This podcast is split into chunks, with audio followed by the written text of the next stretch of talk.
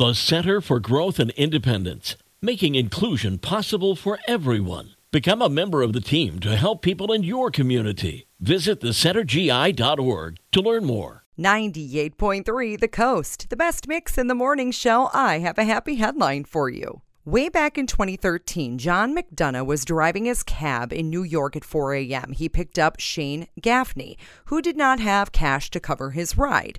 While Shane didn't have cash, he did explain to John that he owned a bar in Dublin, Ireland, and gave John a written I O U for two pints of Guinness beer. Fast forward to this year, and John, the cab driver, finally took a trip to Dublin. With his written I O U in hand, John visited Shane's bar and collected the debt at the Gaffney and Son pub.